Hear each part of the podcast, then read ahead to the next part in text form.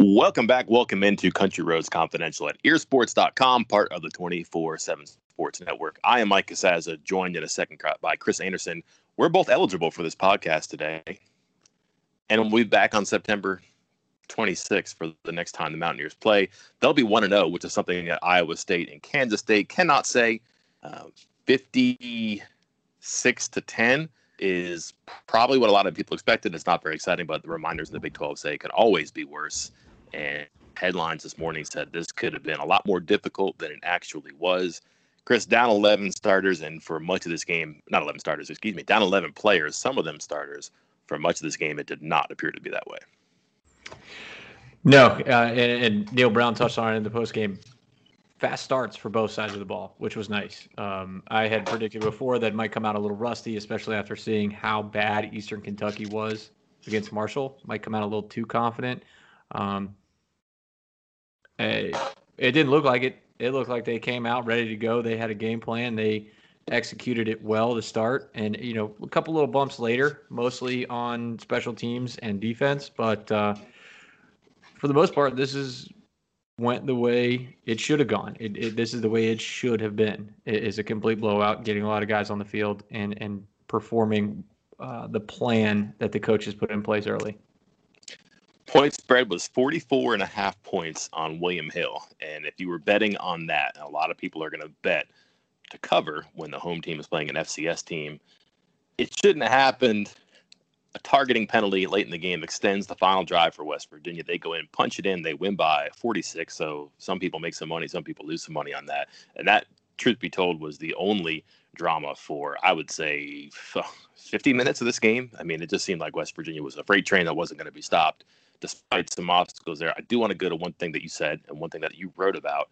I can't remember if this was what caught Neal Brown off guard in his Zoom once or not, but you had pointed this out to refresh the stat for me. When West Virginia plays from uh, the front, very different from when West Virginia plays from behind, and West Virginia played from behind a ton last year. I'm not saying that that's indicative of what we can expect all season because Eastern Kentucky is not going to be like anybody they play, but it's a team that really had to get out on the front foot and be in an advantageous position to at least get accustomed to that. Um, what were those numbers last year that you can remember, and what do you think we I don't know, maybe like what type of a palette they developed today. So I I'm pulling them up right now. I do recall that it was West Virginia was outscored by over 100 points in the first half last year, um, and the things had changed kind of towards the end of the season. In those mm-hmm. last three games, I think you know where Doege was the starter. And again, it wasn't solely because of Doege, because the differences were with the defense and different things too. But um, I think those last three games of the year, where West Virginia won two and nearly pulled off the upset against Oklahoma State for a clean clean sweep. got fans excited, got fans uh, you know excited about the momentum that was building, and in those three games, West Virginia went into halftime plus four, yeah, plus four. Uh, did not trail in any of those three games. They led by one, led by three, and were tied in those three contests. And then in the other games, they went into halftime by a combined score of negative 85. They trailed by a total of 85. So getting out to a hmm. quick start, I felt like was was key, something West Virginia could do. And you say, hey, yeah, as FCS team, but you know what? Uh, the same thing last year, and that didn't happen in the first game either. So this was important to get out to that fast start. This is over when it's 21 nothing. You agree? Yes. What did you think from the first three possessions there? Was there anything was there anything that you said, uh-huh, I thought so, or hmm, I like this. I hadn't thought about that. Anything observationally that you take away from offense or defense? On offense, you know, the run game, again, eh, how much can we really take from this? Uh, the blocking, they should have been blocking. They should have been cleared. And I said it in my, my three key matchups. I'm not really going to be watching the blocking so much because West Virginia should dominate there. I'm watching to see if the running backs could make guys miss in space. Could they get past that second level on their own? When they get one on one, are they going to miss, make a guy miss, run him over, something, break a tackle? And I felt like Leddie Brown and Alex Sinkfield did that today. I think that was a good, a positive sign, something we could actually take from this game that might shine some light on the future. I think they're fast on offense. I think they're fast on defense too. Offense, that's not a surprise. You start Sam Brown very fast. You roll in Sam James faster. certainly not a slouch as a backup. I'm not sure why Sam James was a backup, um, but that was the order for the receivers today. Uh, Brown is quick, Sinkfield's quicker. They were pretty rapid between snaps. They were crisp. I mean, four plays to go 82 yards in their first drive. They're in the end zone quickly.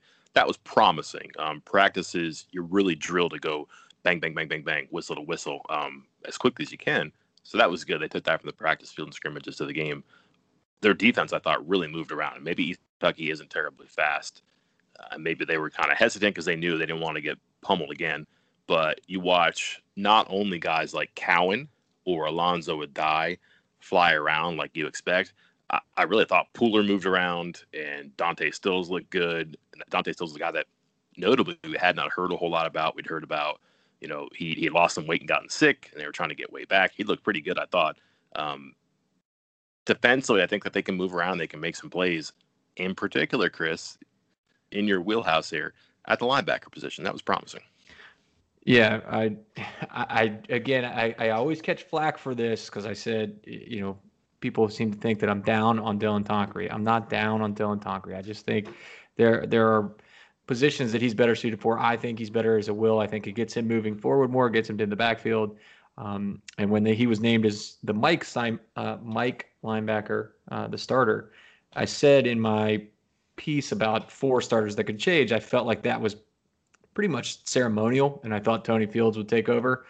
It took two plays for Dylan Tonkery to come out and Tony Fields to come in today. Two plays. And by the end of the day, and it, it wasn't permanent. Uh, they kept rotating back in. Tonkery would come back in. Fields would come in. They'd swap back and forth. But at the end of the day, Tony Fields, 10 tackles. Dylan Tonkery, zero. Um, I, I don't want to say that completely proves my point because again, this is this is Eastern Kentucky, but I feel like Tonkery's better at that will spot where the play forces him forward, and Fields does a great job at that Mike where he kind of propels himself towards the ball, towards the action, and gets in there for a tackle. I don't want to be negative and talk about special teams, but they should have given up a, a kickoff return touchdown. The holding was not necessary. Um, it should have been a touchdown, and they held, which is why Eastern Kentucky's Eastern Kentucky, but that was bad. Alex Sinkfield botched a punt. Um, there were just some other things, a missed field goal. I think you chalk a lot of that up, maybe not the missed field goal, but you chalk a lot of that up to first game stuff. Um, beyond that, honestly, I, I, saw this from you, and I hope that people will direct this at you. You were critiquing Jarret Doege's touch on the deep balls. Um, I, which, nitpicking, I mean, that's, nitpicking. That's nitpicking. I mean, that's how fine tooth we are, right? I mean, this was yes. for what mattered and who mattered. This was, I mean, I would say above where it had to be or what you expected, especially with some of the pregame stuff that we'll get to in a minute. I can't think of too many negatives here. No, uh, I was gonna say we as the game was going on, and I know we're about to do this podcast afterwards. I, am keeping notes of things I want to discuss, and I, I set a pretty high bar for this because again, what are we taking from this game?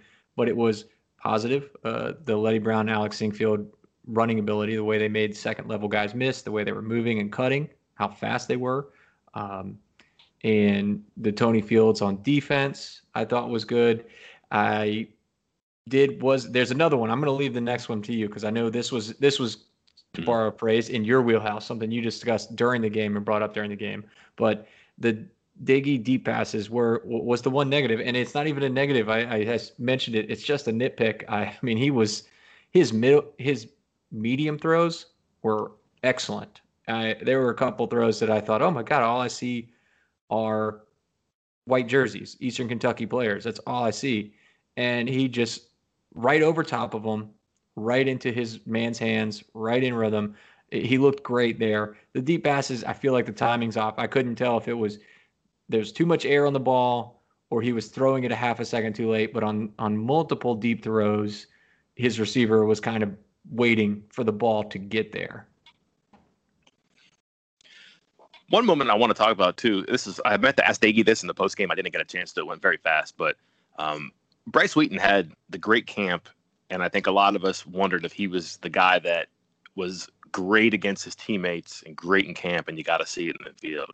And he duffs a, a, deep ball that should have been first and goal at the five. Uh, he drops a second touchdown pass, and on the next play, similar route, he just runs it more shallow. Doege went right back to him too. I think you're talking about TCOB on offense, um, taking care of your brothers. Mm-hmm. James is fine. You get Sam Brown going. Um, I mean, it, he got the ball to who he wanted to, but it seemed like that touchdown by Wheaton right after the drop too, and that was after you know a miss on a shot earlier in the game. Kind of thought that was a big moment for Wheaton, where he was going to have something good going into you know two weeks here where things are different. And man, if he has a bad game, you know, Sean Ryan coming after him again, is you know, do you move? I don't know. Sam Brown to the other side because you have him and Sam James? I don't know, but kind of thought that was a big moment there for him and for Doege in particular to kind of spot. Hey, let's go back to him. We know he's good. Let's make sure everybody else knows he's good. I like it, and that and, and a good quarterback should do that. And maybe he did that earlier. You mentioned Sam James um, mm-hmm.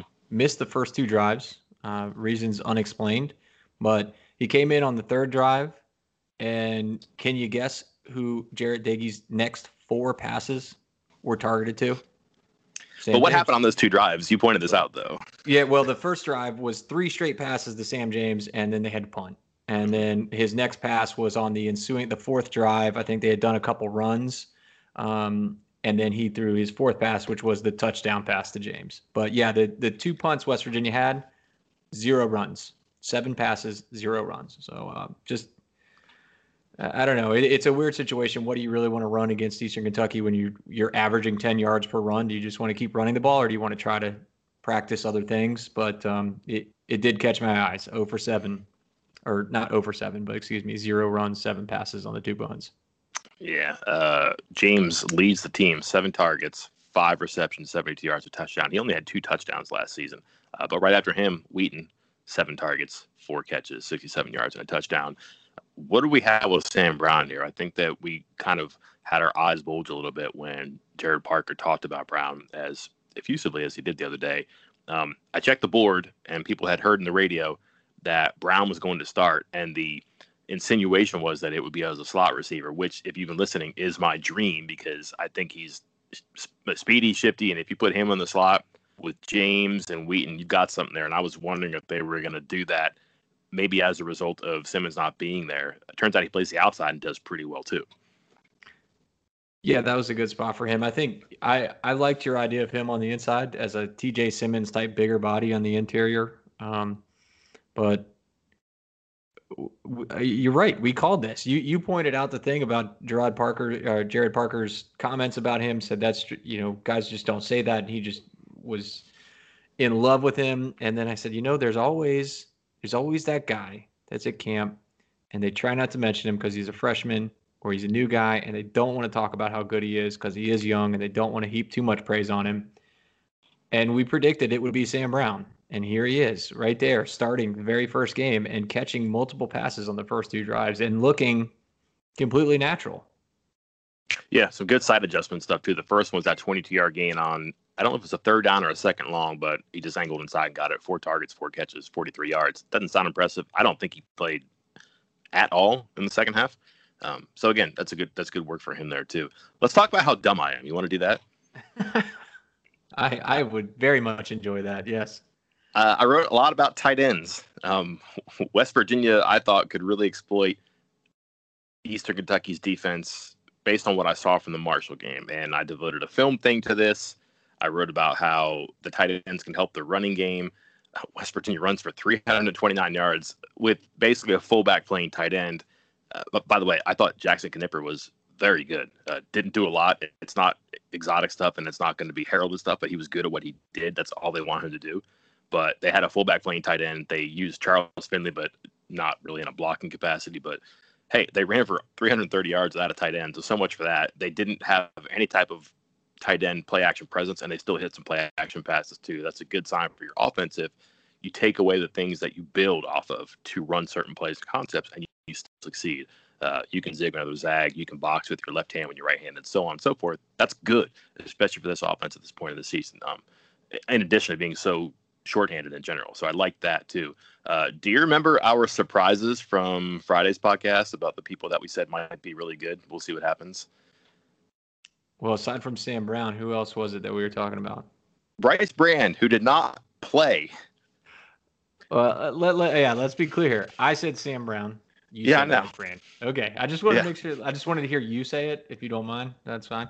I I had heard from people two weeks ago that he's really good, and they liked him, and they thought he was just a different cat on the corner. Um, he's not big like Cowan or even Bartlett, but he's just got a nose for things. I don't know what happened. Uh, I don't. I had to look at it now. I'll get it right in front of me here now, but didn't play. I'm not sure he was on the dress list. So, oh for two for me there. I'm sure you're enjoying this. Well, let let let's let's try to build you back up here, Mike. See, I, I break you down, but I build you back up now. You did call uh, uh, maybe the I would say maybe the standout on the defensive side of the ball today you called this. You wrote this. You wrote a story because I, I, I pulled a quote from it uh, earlier today when I was writing something else back in May about the most underrated players on this team, the most uncovered, I think is what you called it, on mm-hmm. this team. And the very first player you mentioned was Alonzo Addae, who before he went out, he went out early third quarter. Maybe, I don't even know if he played in the second half, but when he went out, he was the team's leading tackler. Tony Fields ended up with 10 after that, but he was at seven broke up a pass, and it made a highlight reel interception. And as you noted, was just all over the field. Thank you. I just heard good things about him all last year. That he was a terror on the scout team, and, and he was. They knew he was going to be good wherever they put him. I mean, he was. I think he was positioned as a cornerback, and they said, "Oh man, we love the corner abilities in our free safeties. He's a little bit bigger, is he as fast as some of the guys who could play corner? I don't know. I would assume not, but he's got the size and the instinct to play there. And and this think about this too, you can be a fine cornerback and a better safety because you don't want to you don't want to keep the dog in the cage. It's kind of like the saying. If you're good flying around the field making plays, why would you confine that person to one side of the field? Um, kind of a similar thing with Tyrann Mathieu in the NFL too. He's a playmaker, so why lock him on one side of the field? I'm not comparing the two, but if you saw that interception he's just kind of got his nose maybe where it shouldn't be. And even if he's supposed to be watching that guy, I mean, he sees it coming and he darts underneath it and makes a spectacular play. Um, a cornerback play, heck, a receiver play. Is that what you expect out of your free safety? Probably not, but that's the benefit of having that coverage skills guy, that longer guy, bigger guy, has some size to him, but a guy who can really fly around and make some plays too. You want to talk about something else that's great, especially as I'm eh, we're recording this right after the game. I'm seeing something come across my newsfeed here that um, Oklahoma is going to be, quote, significantly shorthanded. Um, cut positive COVID tests, contact tracing, and suspensions. But obviously, West Virginia is without 11. And as as we reported, and as Neal Brown reiterated multiple times, those 11 suspensions absolutely nothing to do with COVID related issues. Nothing. Like they weren't, they didn't test positive. They didn't put anybody at risk by doing anything. But zero positive cases currently on the team. I, I, I'm assuming they didn't announce anything, but there was nobody else that we would think was going to play that didn't play.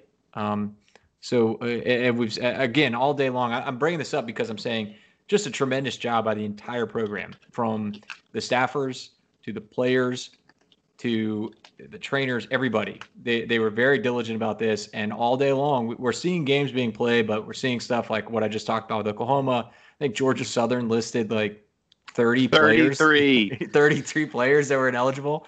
And again, yeah, the 11, but none of that was COVID related. So it's remarkable the job they've done, and and with Mon County being like one of the worst rates currently in the country, it's it's a amazing job by this staff and everyone involved. And I just wanted to get that out there.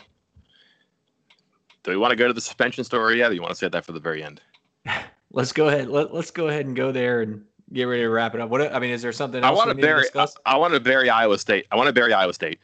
okay. And yeah. and I want to. I want to. I told you so. Kansas State.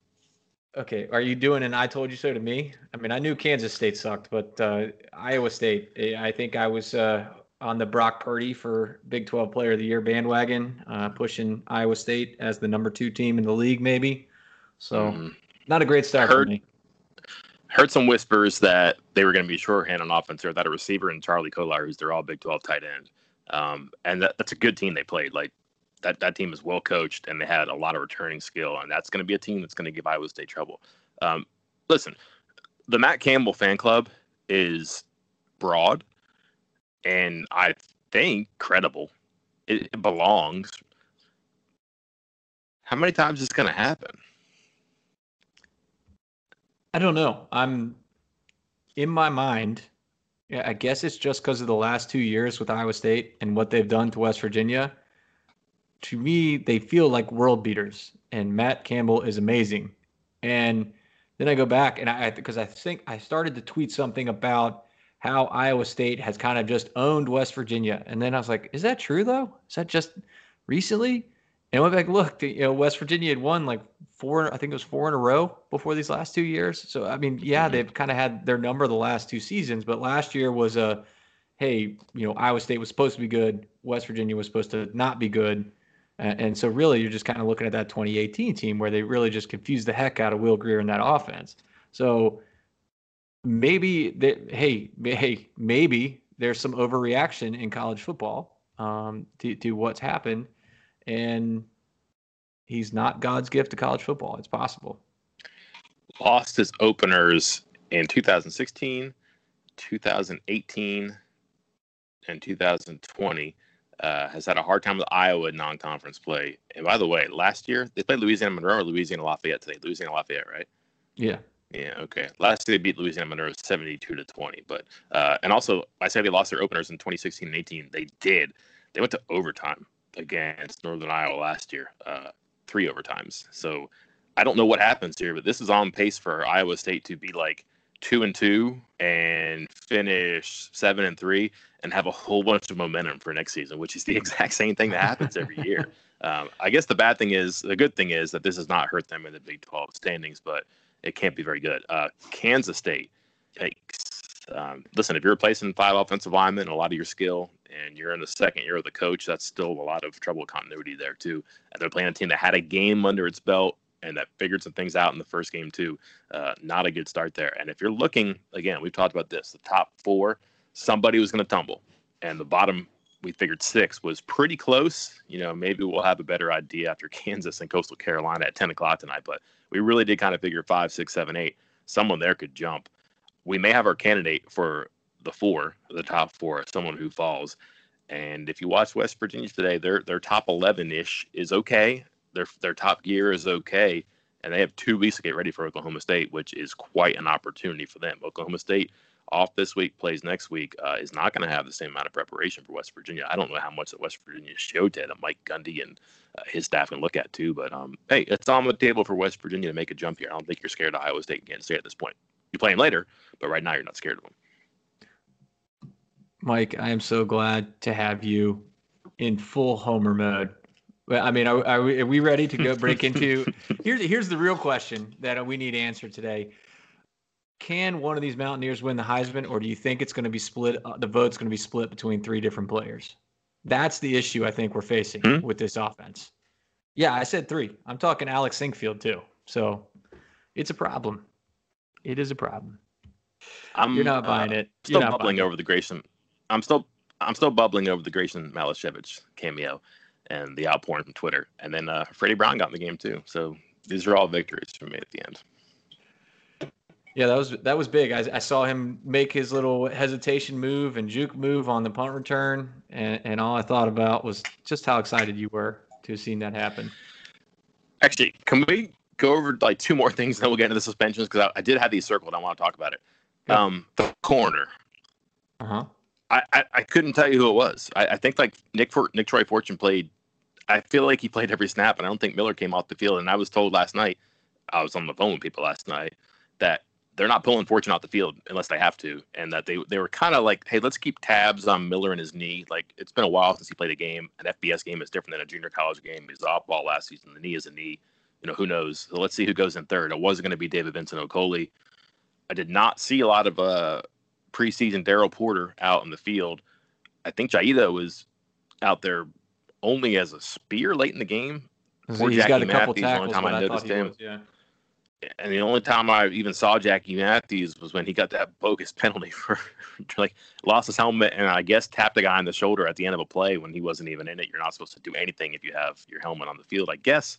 Um, I don't I don't know what we're doing there. I know who the two are. I'm and you have two weeks to figure this out, but you're going to Stillwater. They're going to air it out. You're going to need three on the field at times. You're definitely going to need three to play the game. Um, that's going to be high on the list.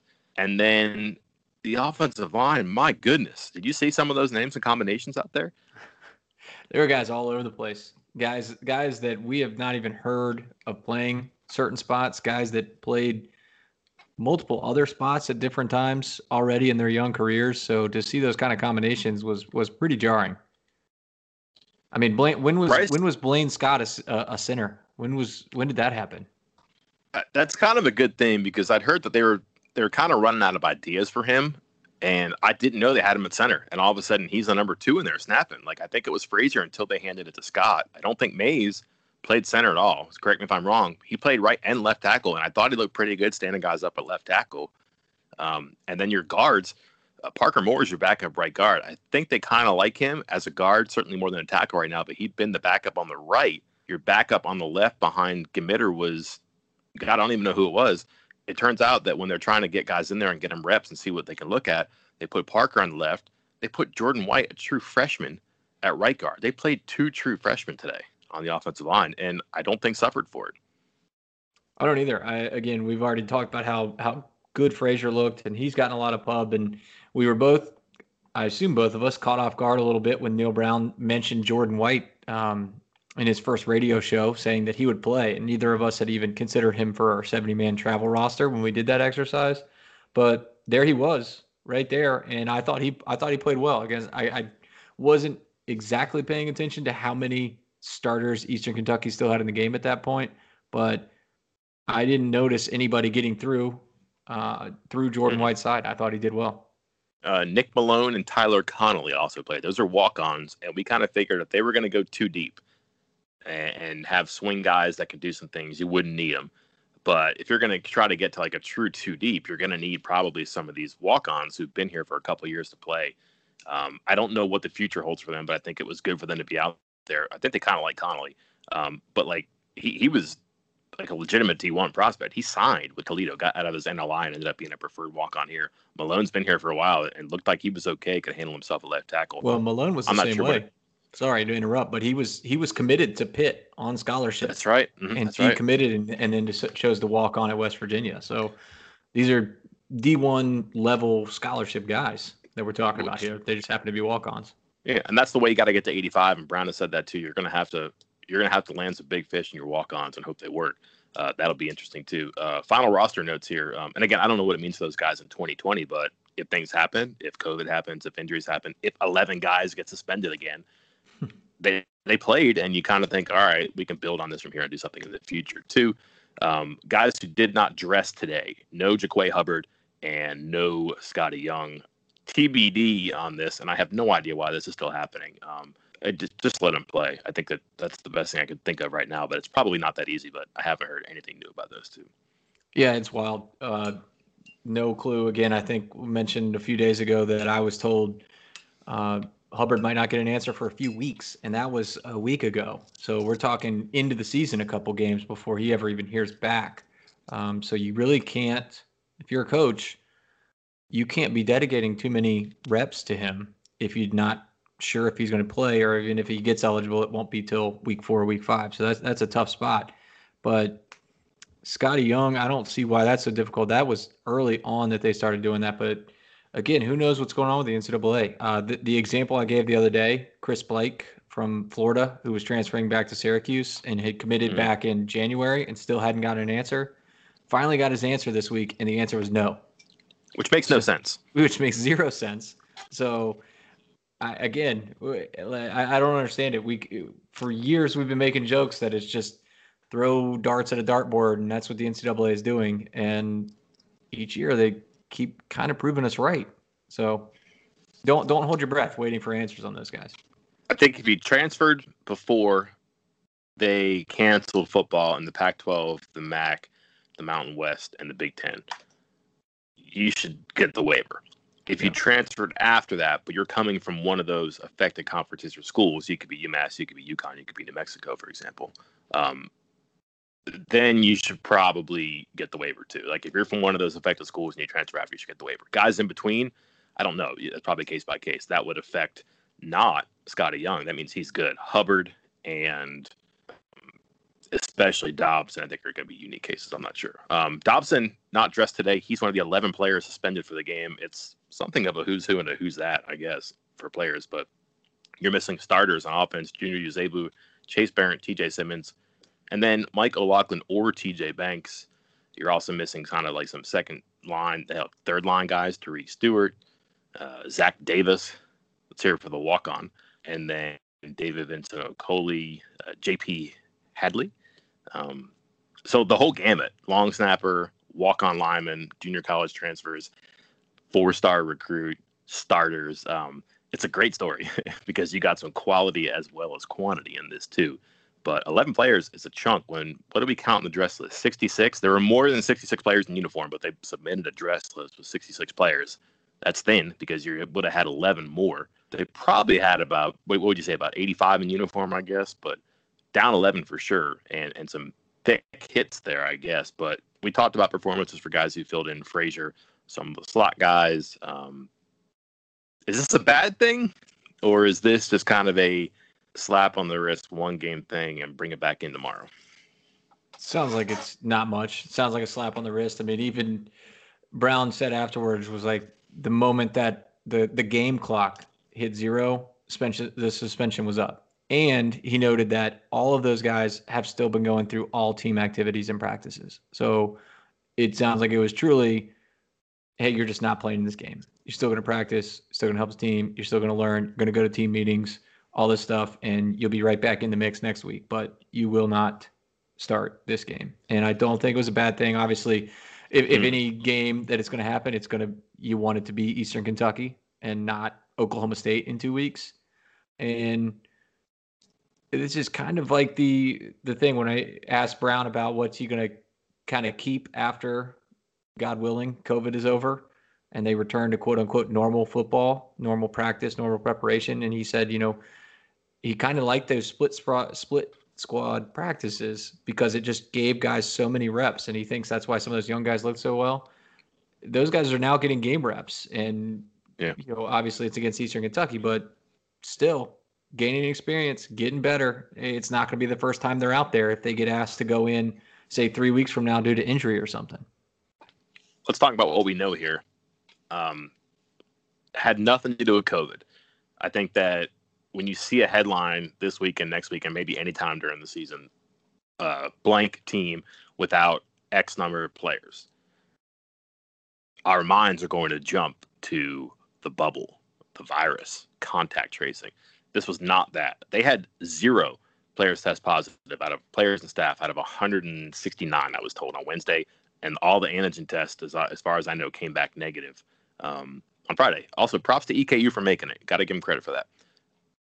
But there were some rumors going around that players had wandered and had been at a party or at parties, and that this got captured on social media.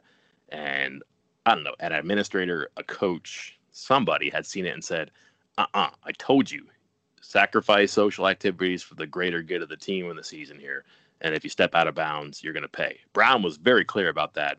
Uh, either late last month, early this month. I can't remember exactly when. When he said we're going to lose guys along the way, and if people make repeated mistakes, they're not going to be part of this. And the implication was he was going to have zero tolerance. If you did something to jeopardize the team, the season, the sport, you can't be part of it. This was not that. That was made very clear to me. This was not any type of bubble burst. This is not anybody going out to a house party, coming back and working out with their teammates, and then getting caught on Twitter or Instagram having been in a house party the night before. I don't know exactly what it was. Um, I've been told what it wasn't. It wasn't that.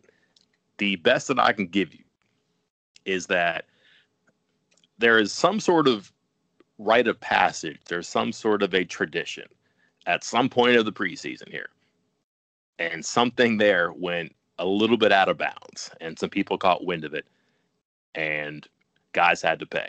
Um, it's not hazing, but it's not something that Brown could know about and condone, and he had to be punitive here. And I was told if they had opened against Florida State or Eastern Kentucky, it would have been 11 guys without a helmet, no matter what. Um, how severe is it? All 11, as far as I could tell, were at the game. I think I checked off every one of them. Um, typically, if you're pissed at a guy, you're not going to let him be on the sideline. Uh, I think that's probably an indication of maybe how severe this wasn't. Um, there's there's a lot of people who are talking about one specific story that may be accurate. I'm not going to talk about it because I can't corroborate that as a truth. It may be true, um, but it's not that serious. It's illegal in some senses, and that's not good.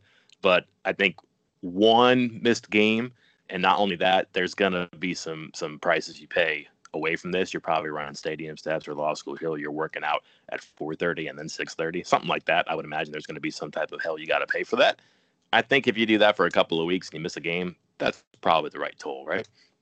Yeah, I think so. And I, again, the assumption here, as soon as it came out, was a lot of people, like you said, oh, COVID. And eh, nope, we specifically said not COVID. But then people assuming, oh, these guys put people at risk of COVID by, like you said, going to parties, doing all this stuff. But it doesn't sound like that. And and Brown said that too. And he said, you know, I love all these guys, and these guys are going to be contributors here for a long, long time, including being a major part of this year's team. So it sounds like, you know, he's being an adult, and this was just one of those kind of disappointed dad situations where you're like, you just, I'm so mad, I'm mad, and I'm going to punish you, but then we're all going to move on, and I hope you learn from it, and that's and that's that. And I think this will probably be the last we ever hear of it disappointing in that Simmons and Barrett, for example, are we, we assume high character guys, leaders. We've seen them on some of these social justice videos. We've seen them out front on some program stuff. And then you see those two lumped in with younger players like David Vincent Okoli, like Junior Uzebu. And that's concerning. Older should show younger the right way. Uh, I do want to ask you this nine players on offense and the long snapper is David Vincent Okoli on offense now? Was he hanging out with the offense too much? Oh God, Mike. See, see, now this is where we get one story that's going to make some people mad, and then we're going to get into another discussion that's really going to make some people mad. Um, I think he was probably hanging out with uh, noted offensive tackle Sean Martin, and and who knows, man. I, I'm not. I'm not even going to dive into that with you, Michael. I, I, will not do that. I don't believe Martin played today. Did you see him? I did not. I don't have him on the dress list. I don't have him on the playing list, and I know he did not play tackle. I know. I know Nick Malone played tackle. I don't think that he played tackle though. So right. Um, hey, two weeks from today, Oklahoma State. Um, lots of football tonight. To, I don't know, keep it going until you have a gap in between. So enjoy it while you can, and then we'll be back on the website I don't know, tonight, tomorrow, all in next week. Um, I saved a bunch of stuff from last week, and I'm sure I'll have some leftover stuff from today. So it's been a busy week, maybe a busier day than we expected to. I think we got enough to keep the balloon floating for a week, too. Yeah, we got a lot of good stuff coming up next week. We'll have reviews from this game, uh, grades, more commentary. We'll open things up for um, the new Q and A podcast. So we'll put that out well, later today or tomorrow sometime. Put it on the board for our VIP members. Ask those questions got a lot of recruiting news coming up too because uh, some new offers went out from the coaching staff. I'm going to try to reach out to the uh, quote unquote visitor that West Virginia had today, Jared Porter's brother, um, yeah. and and see how that went, assuming he made it, and uh, we'll go from there. Well, that is all for this time. We will see you next time for EerSports.com. I'm Mike Casazza. And I'm Chris Anderson. We'll talk to you later.